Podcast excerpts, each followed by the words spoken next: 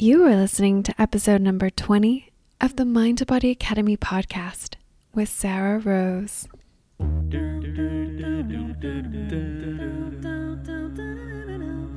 This isn't an MBA. This is the MBA. This is the place for you to get coached and make health and happiness the business of how you get ahead in life. You get coached. Coached. This is the startup of you. You get coached. And now, your coach, Sarah Rose. What's up, everyone? How are you holding up? What does your brain have to say about what's going on? Probably lots. So, I just want to assist you in directing some of your focus to all the things that are going right amidst all these changes and adaptations that you're having to make, to the things that you're handling like a badass. Your brain won't want to go there on its own, so we're just going to ease it in that direction. Today, I want to talk to you about a topic that was brought to my attention by my friend Thierry Linda, and it's a topic that's been heavily discussed in the healthcare community, but less so outside of it. Right now, we have a lot of nurses and doctors and healthcare professionals on the front lines dealing with the crisis of the coronavirus. And what many of them are also reporting is a correlated spike in people checking into our hospitals from overdoses and overdrinking and attempted suicides. We also have people converging on our hospitals who don't require urgent care and who aren't part of the at risk populations. Only a small percentage of people who aren't part of the at risk populations will develop a serious health condition from this virus, but of course, everybody thinks that they'll be part of this small percentage. And what we have on our hands is really also the early stages of a mental health crisis.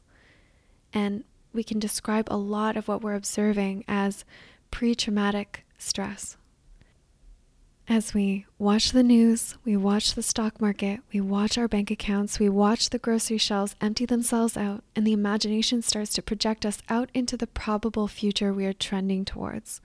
The mind starts to flicker with all these intrusive and involuntary images of possible future events. And as we tune into this mental static, it produces stress ahead of the possible event. So the anticipation of a life stressor is itself a life stressor. Your brain and your body start mobilizing a lot of energy, preparing for something that isn't real yet, or even guaranteed to become real. It accumulates and creates this backlog of stress that we're already reacting to. It creates what we're imagining as real because we're feeling it in our brains and our bodies right now. Now, the likelihood of a possible event might actually be very high. Anticipating that you might get sick if you're working in a hospital environment, or, you know, this is a virus that's very contagious. So there's a real possibility there, or that you might not be able to secure the money to cover your basic living expenses. And allowing yourself to experience that possibility is actually very healthy. We shouldn't pretend like it's not a possibility and try to shrug off our responsibilities or just brush it off. It's adaptive to get stressed. Stress is an adaptation, energy, and a survival mechanism. The brain is designed to look for what might go wrong or what's going wrong. We have a fixation on what might be threatening. It's healthy to let the mind get stressed and acknowledge a problem so that we can prepare for it or prevent it. But it's a misuse of our adaptation energy when we get stressed and stay stressed. What happens is that our fixation on the worst case scenarios gets compounded by our confirmation bias. which leads us to focus on information that matches or evidences the worst case scenario. We listen to the news and we can find lots of proof from other countries that are ahead of us on this curve about what's going on in their hospitals and their economies and their communities to make the worst case scenario more real to us in our minds before it happened, right? The problem with that is that when we're fixated on the problem, we aren't focused on solutions. And we're often reacting to the stress, creating other problems for ourselves. Particularly in this case, because it's a charged issue and it feels like our very survival and livelihood is at stake. So, we make an airtight case for what we believe will happen, making it more likely that that stress is something we're reacting to in our immediate situation and not something that we're responding to. It feels necessary to the mind to offer up that view that something has gone wrong or something will go wrong because it's trying to protect you. So, I'm not advising to fight against it because that will completely wear you out. And I think that exhaustion is already setting in for a lot of people. It's wearing people down, where you just want to kind of stare blankly at a wall or at a screen or into the fridge and completely zone out. I get that. I've had those moments. but what freaks the mind out is that element of chance. When we're waiting to see what happens next and we're anticipating that something bad will happen, the buildup of negative emotion often prevents us from thinking clearly and taking action now. We just kind of freeze up or get into avoidance behaviors. So, when we get primed by the stress, the body releases cortisol and adrenaline. When we get triggered, that's what the response that happens in the body. And that happens to be able to get ourselves out of the threatening situation. But the thing is, quite often in the situations that we're facing now, nothing has actually happened yet. Even if it could happen tomorrow, even if it could, if it could happen in an hour, we're anticipating a lot of future events and we're reacting to them now. So nothing has actually happened, and there's nothing to run away from in this immediate moment. So we're having this stress response in our body, and it reinforces the belief in our brain that something bad is about to happen. And this anticipatory buildup is often way worse than when the worst case scenario is actually here. I can think of so many instances in my life where that's been true. But a particularly useful example is if you've ever seen a toddler being dragged by their little arm to get vaccinated, they're like kicking and screaming and they're begging to be released and it's like they're being dragged to their death. there's all this resistance. The anticipation of the pain is so much worse than the pinprick of pain in the moment. It's natural to experience stress and fear when we're faced with the unknown, when we don't know how painful the pain is going to be. The absence of control is something we are all experiencing right now we always have very little control. The brain doesn't like to think about that because if we were always worried that we might die or lose our job or that a loved one might get sick, those are all very real daily possibilities, but we'd have a very hard time functioning in the world if we were always thinking about it that way. Right now, many of us are using our imagination to fear the future. It's a misuse of the imagination.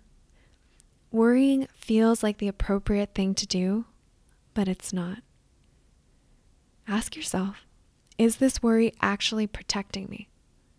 Is it useful? Do I need it right now? Sometimes yes, but more often than not, no. We don't need to worry. As my coach and mentor, Brooke Castillo, says, you don't have to be worried about it to be smart about it. We can be preventative and responsible and educated and careful without worrying. You can take measures to ensure that you'll take care of yourself without worrying. Eckhart Tolle says that worry pretends to be necessary. How might that be true for you? Worrying short circuits our creativity. When we're worrying, we don't see past imagining what might happen. We aren't thinking in terms of solutions. The way that we develop courage and calm when we're worried is actually quite counterintuitive. it involves exposing yourself to the fear, to show yourself that you can handle it. The way to get rid of your fear isn't by pretending that it's not there. That just ends up creating the impression in your mind that fear could jump out at you from around the corner at any moment. So you acknowledge the fear and pay attention to what it's asking you to pay attention to, the possible worst case scenarios running through your mind. You tell yourself the truth about what you're so afraid of, and you process that through, and you decide how you would handle it. What can you do to prevent it? So you acknowledge it. This is what could happen. Is there anything I can do now to prevent it? And then what would you do to repair it? if this does happen, what are possible avenues of response that I can have? Even if it's just to make it a little bit better, what's that one first next step? It's healthy to let the imagination go there to the worst case scenario so you can foreshadow how you would take care of yourself, what solutions might be available to you, what resources might be available to you. And then it's also important to use the imagination in the other direction. And imagine if none of what you're worrying about actually happened. Because the truth is, we don't know. We don't know what's going to happen in the future. We have no idea yet. It's completely uncertain. Our thoughts about the future, even the ones that feel most true, are just mental representations. They're layers of interpretation over our direct reality. Our thoughts are real because we experience them mentally, physically, and emotionally, and they have a very real impact on our lives. But it can be life changing to recognize our thoughts as thoughts, as compelling storylines. When we see them as thoughts, we don't immediately have to believe them there's a space between our direct reality and the thought that we're having about our direct reality, and we can decide in that space what we want to think. We don't have to react to our thoughts as if they were already true. When we separate our thoughts out from the facts of our immediate circumstances and we allow ourselves to be with, with our immediate anxiety, we can start to plan for our best case scenario. And also be preparing for the worst. Offer yourself the alternative to the worst case scenario in equal time to the amount of time you give to the best case scenario. Because the mind will only offer you the worst case scenario. it takes a deliberate, conscious exercise to lead the mind back to the space where possibly everything works out where you can feel very certain that you handled it. Offer yourself the possibility everything will work out, that everything will be okay. Go to the best case scenario. Spend some time living there in your mind. Go to the place where you could handle whatever happens next and where you had the strength to get through it, where you were capable of figuring it out. We don't know how long this will last or how bad things will get. But what we do know is that whether this lasts a month, three months, a year, this is all temporary. When we get stressed, we often shrink our time horizon. My friend shared this post that said there are now officially only three days of the week during the coronavirus, yesterday, today, and tomorrow. and it's kind of like that. So spend some time projecting yourself out to a time in the future when all of this is behind us, when the situation has been resolved. The only way out is through, and we will get through this. Give yourself relief from taking the long view on this right now. I've been finding it helpful to think of myself like three years down the line and just being in this completely different place. Where might I be? And just letting my imagination go there. My friend was asking why we aren't really talking about the crisis through the lens of mental health. And I think that's because we're still very much in a culture of reactionary healthcare, meaning we don't pay much attention to our health, both physical and mental, until we're in pain. We don't pay attention to the problem until it's a problem. Preventative healthcare is still a recent paradigm shift.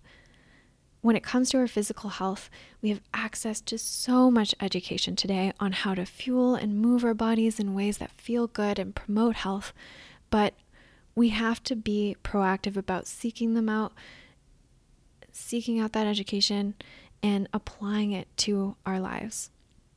So it's not systematized quite yet. If you're wondering why, if we have all this education at our fingertips and we know better, why don't we always do better? That can is the perfect segue into talking about preventative mental health care for an explanation. I think at best, most of us have a vague notion of what preventative mental health care might involve. And here's why this matters the less we panic, the more prevention we can do. So remember, when we're stressed, it blocks us from going to the place where we're taking preventative action and also where we know what resources are available to us to repair any damage, potential damage. So, the less we panic, the more prevention we can do, and the less we have to manage unintentional, undesirable outcomes. So, problems on top of the problems. We definitely don't want to be adding to the problems we're facing right now by panicking and freaking out at each other. But what happens is that we don't act according to what we know because we act according to the baseline of stress in our nervous system. So, how we direct our minds and manage our stress amounts to the difference between being reactive and constantly being in a position of having to put out fires and being able to create our lives intentionally, the lives that we want, to decide how we're going to show up no matter what. How you manage your mind is how you adapt to life's demands. But what exactly do I mean by manage your mind? If we want to shift gears and go from being reactive to being responsive to our lives, we need to learn how to do our own self coaching. We need to learn how to watch our brains think and direct our thinking and create some calming down through mindfulness. These are deliberate practices to develop cognitive and emotional skills. And I mention this because some people tell me that their mental health regimen is to go to the gym, and that's amazing. Keep doing that. Definitely lots of mental health benefits to that too, but it's not specific to the mind. It's hard to eliminate all the judgments and the constant barrage of anxiety producing thoughts right? Have you tried? Especially when we're handling a crisis like the coronavirus. And you can't stop the thoughts and the judgments from coming, but you can direct your mind in such a way as to not be so stopped by them, to not give way to panic, to exemplify that calm is strong, and to lead the way through these turbulent times, to be a resource to yourself and to others your brain is going to be wobbled. It's going to be like, wait, we're in the middle of a crisis and you're doing it wrong, and you need to focus on all the things that could go wrong at any given moment. and you need a way to be able to witness that and process that through and redirect your mind and tell it what to think. You need a way to be deliberate and purposeful in what you think, feel, and do. You need a way to tell yourself that everything is going to be okay no matter what happens, and that you're going to figure this out, and that there's nothing you can't handle. Writer Carlos Castanedas says that we maintain our world with our inner dialogue. The world you see today, your world, is a reflection of how you speak to yourself. It's a reflection of what you're thinking. And I'm not saying it's about thinking positive all the time. It's definitely not about pretending to be happy. That wouldn't be helpful at all. It's about giving equal consideration to the positive and the negative. Because life is never only positive, nor is it ever only negative. But the mind tends to think in these polarities. And you know what mindfulness is? It's an intentional response. It's a wise relationship to both the positive and the negative. It's not about transcending to some astral plane or becoming some sort of enlightened being. it's a boots on the ground, solution focused, relational orientation to your life. Right now, it's so important to be collaborative with one another rather than to be finger pointing and blaming. We need to be understanding. We need to be understanding when people aren't taking the actions we think they should be taking or responding to the situation the way we think they should be responding to it. We ourselves need to be responsive. We need to be inclusive. My good friend Justin sent me this excerpt from Yuval Noah Harari, the author of the book Sapiens, and I have it here to read it to you because it really touches on this point. He wrote, Time is now. Humanity needs to make a choice. Will we travel down the route of disunity, or will we adopt the path of global solidarity? If we choose disunity, this will not only prolong the crisis, but will probably result in even worse catastrophes in the future. But if we choose global solidarity, it will be not only a victory against the coronavirus, but against all epidemics and crises that might assail humankind in the 21st century. We need a way to come together on this. And I know it seems like the world will be a better place when the situation changes or when the people in the world change, but really, the world changes when you change. It starts with you. It starts with how you're choosing to show up. You just have to get to work on you when you have a sense with your own self coaching that, yes, I'm worried, and yes, I'm scared, but you can also feel calm about that and certain that you're capable of handling it, handling both the emotion and the situation. Yes, you can still get stressed, but also you know that you don't need to stay stressed. The future has yet to be decided. The future only exists as a thought in your mind, it hasn't happened yet. You get to decide the future that you live into right now. And sometimes the most helpful place to live our lives from is this in between future where we acknowledge both realities simultaneously about what could happen. So you take the feeling you're feeling now and you find its counterpoint you might acknowledge I am afraid and I'm resilient. I'm worried and resourceful. I'm exhausted and I'm able. I'm freaked out and I'm helping. The mind tends to construct reality as either or. So the and creates this thought bridge that unifies this opposition so that we can entertain two truths. It's equally true that this is destabilizing and scary, and that you're strong, resilient, and capable of handling it. Find the words that have the most truth for you. If that little voice in the back of your mind starts chirping, bullshit, it won't work. I once had someone say to me, So you want me to lie to myself? No. I want you to tell yourself a truth that serves you. If I'm sitting across a table from you with a Rubik's Cube in the middle, and I tell you that the cube is blue because that's the facet I see, and you tell me that it's yellow because that's what you see, who's right?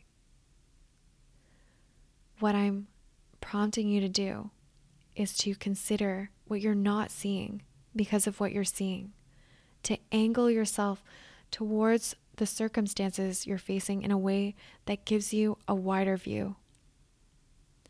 Think about what happens when you cut your finger.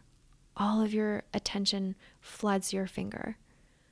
So I'm just talking about bringing the awareness back to your entire body, back to your entire life, opening that lens up, not just that short term time horizon, but opening back up creating space. So you're not lying to yourself, you're not denying yourself. What's happening is happening. You're opening yourself up to allow multiple perspectives in. And sometimes that means that you notice the judging mind, calling you lazy, for example. And you acknowledge that that can be true under some circumstances. Maybe that's been happening coming up for you right now. But you can also recall some situations in which maybe you wouldn't describe yourself as lazy. So we get beneath these blanket judgments of ourselves and of others, and we don't let one truth diminish us, nor do we let the other truth delude us. Anyone, including us, can be both lazy and not lazy. Again, it's not an either or if you want to cultivate inner peace, you can't pretend your way there. You have to find another believable facet of reality that offers a more balanced view of your life right now. When you just see the most limited view, you feel very constrained. As my friend Oliver Day says, pivot or perish, pivot or perish. When you make that pivot, you shift your perspective. That feels much more powerful. The future can only hurt you by how you think about it in your mind. Let me repeat that. The future can only hurt you by how you think about it in your mind let yourself feel some hurt right now because that's what's coming up for you. Instead of being in the energy of dread and anticipation about what could happen, give yourself the relief of allowing yourself to hurt and handle that hurt right now. Begin the process of healing before the hurt happens because it's already happening in your mind. So you can attend to it in a way that's wise and compassionate and creative. Allow for the possibility of resilience and creativity and resourcefulness and compassion to be the companions of hurt. Pain is a portal. And you can grow through what you're going through, but you have to create the bridge and do the crossing. So, what I recommend you do is sit down with a piece of paper and let the stressful thoughts pour out of you onto that paper. Take a few moments to notice what about the situation feels so bad. Write down all your thoughts and then separate your thoughts out from the facts. What are the neutral circumstances that you're experiencing right now? What do we know for sure that everyone could agree upon? And then notice what you're making that mean about the situation, about yourself. What are your judgments and opinions about what's going on in yourself and other people? And then acknowledge how those thoughts are making you feel. List all the feelings that are coming up for you. And then offer yourself another feeling to bridge to using the word and. So, stressed and confident. For example, access that kind of strength and support by reaching for a better feeling perspective, a more balanced perspective. We have a negativity bias, so the brain is always going to be going straight to the negative. And no matter how trapped you've been in fear or shame or anxiety, installing that counterpoint will allow you to access your resourcefulness when you encounter difficulties ahead of you. As you move throughout your day, you'll experience the mind crossing that bridge back and forth, back and forth. From I might get sick to I might not get sick to I might have to start over to I might not have to start over. The more you get practiced bringing the mind back, the more supportive states become character traits that you can default to. Whatever you practice grows stronger. So, when you practice this, you literally change your brain and evolve your consciousness. But it is a practice, and it's something that must be done deliberately. There's this passage that I might have referenced before from Nisargadatta Maharaj. Ooh, nailed it. that goes Wisdom tells me I am nothing. Love tells me I am everything. And between the two, my life flows. Allow yourself to flow between two truths. We are as we imagine ourselves to be. And our imagination is both a source of so much trauma and terror, and also an endless well of creativity and healing. It has never been more imperative to direct our minds to set ourselves on the path of healing. It is global imperative, and it is our individual imperative to take responsibility for creating peace and relief for ourselves. It is absolutely in your power to do that. You can mobilize your imagination to be part of the relief effort. Your mind is the most powerful thing you have control over right now, during this whole thing and after. Your mind determines how you feel and what you will do next. Time is now. This is what it is. So ask yourself how can I be who I want to be? Strong, capable, resilient, and simultaneously acknowledge my humanity, and that I'm scared, and that I'm anxious. That I have a human brain that allows me to think deliberately about the future, and that will also tell me all of the horrible things that could go wrong. Humankind are you willing to acknowledge your capacity to be both? Beyond the edge of survival, those of us who will thrive are those of us who decide to be both human and kind. I'll talk to you again very soon. Take care. Thanks for being an awesome listener of the podcast. Your health is your number one wealth asset, and your body is the vehicle for you to make that contribution you want to make to the world. Step into a vision of success that includes health and happiness by joining my one on one coaching program, where you'll work directly with me in Think Yourself Slim to do just that or be part of the conversation in the Genius Body community over on Facebook. Let's start a transformation today.